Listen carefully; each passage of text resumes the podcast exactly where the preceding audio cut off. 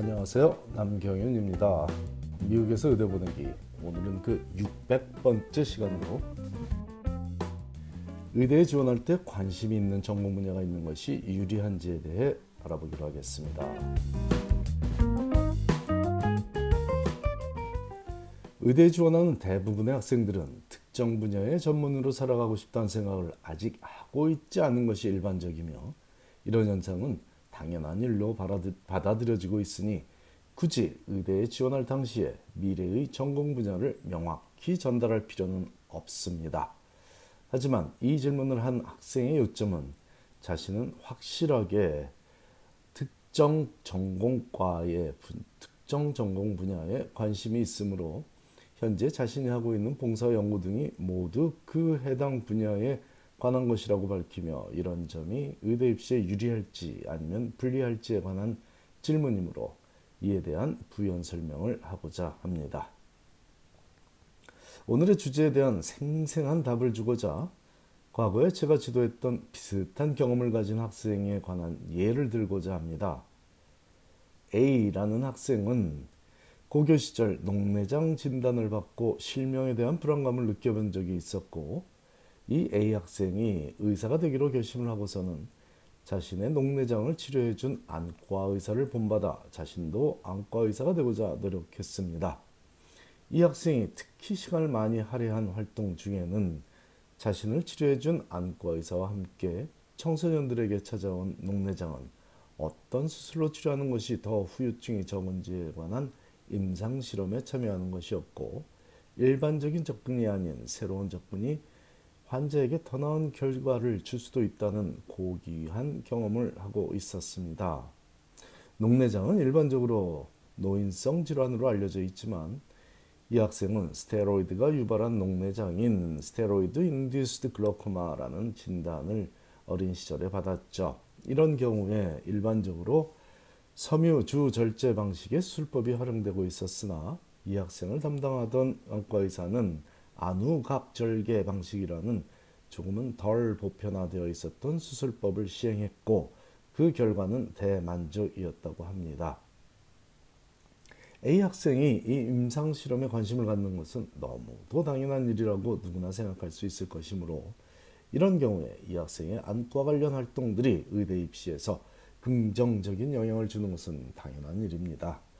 시력에 문제가 있는 이들을 돕는 다양한 봉사들을 해나가던 이 학생은 A 학생은 아프리카에서의 안과 의료 봉사를 경험하고 나서 글로벌 헬스에 관한 인류학적 연구에도 참여를 하며 임상 실험만이 아니라 인류가 직면한 환경적 요소와 지역별 건강, 건강 관계에 관한 지식도 쌓았으니 의대 입시에서 이런 노력들은 긍정적으로 보이는 것을 넘어서서 매력적인 지원자로 보이는 것이 자명한 일이죠.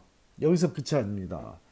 눈 질환에서 시작된 의학에 관한 이 학생의 탐구는 제3세계 주민들의 처참한 의료 현실을 알게 된 이후로는 학교 내 Global Medical Brigade 등의 특별 활동에 참여하여 다른 학생들을 이끌고 제3세계 의료봉사를 꾸준히 하게 되었죠.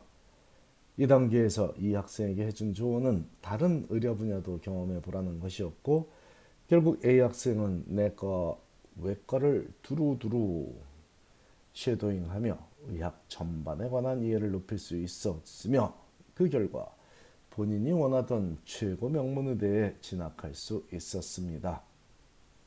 물론 대학 성적, MCAT 성적 뭐 기본적으로 추천서 확보 당연히 당연히 그런 것도 다 신경을 썼죠. 자, 이 학생의 경우처럼 자신이 특별히 관심이 있는 전공 분야가 있는 학생이라면 그 분야에 대한 탐구를 충분히 하되 동시에 의학 전체를 이해하는 시야를 갖는 노력도 게을리하지 말라는 조언을 주고 싶습니다.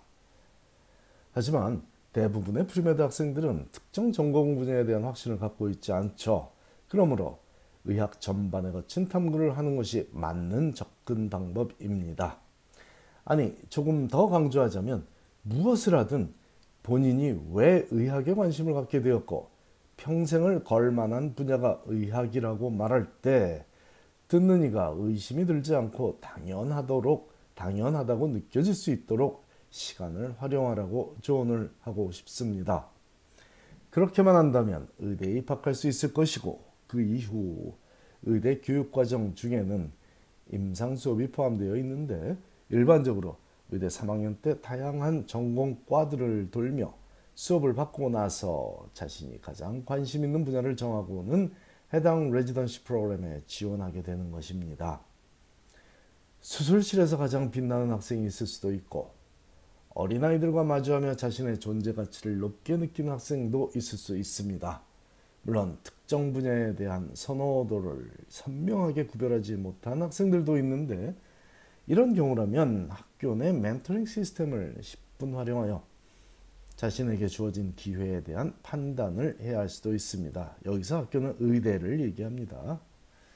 예를 들어 내과와 외과 둘 다 관심이 있는 학생의 경우에 자신을 믿고 도와줄 멘토가 외과 의사라면 이 학생은 외과 분야로 진로를 잡는 것이 레지던시 매칭에 유리할 수 있습니다. 의대는 프로페셔널 스쿨이고 그 뜻을 적나라하게 풀이하면 전문직에 취업하기 원하는 학생들을 모아놓고 해당 분야의 지식과 기술을 가르치는 교육기관이라고 할 수 있기 때문이죠. 그러므로 의대 교수의 역할 중에는 자신의 제자들을 자신의 후학으로 키우는 과정에 자신의 지적 자산뿐, 아니, 자산뿐 아니라 인적 자산도 활용하여 레지던시 매칭을 돕는 역할도 포함되어 있고 실제로 특정 분야의 소질을 보이는 학생들에게는 해당 전공과의 교수들이 먼저 나서서 얘기 좀 하자고 하는 경우를 보는 것은 어렵지 않습니다. 이때의 기준은 해당 분야에 대한 성공 가능성과 함께 인간적인 매력도 합리적으로 적용될 것입니다. 그러므로 의대 입시를 준비하며 특정 전공 분야를 미리 준비하는 것은 특별한 경우를 제외하면 큰 의미가 없습니다. 매 순간 최선을 다하며 살아가는 모습과 기본적인 인간적 매력을 갖추는 것이 우선입니다. 능력이 뛰어난 사람들이 모인 집단일수록 인간적 매력을 갖춘 구성원은 더욱 빛나기 마련입니다. 감사합니다.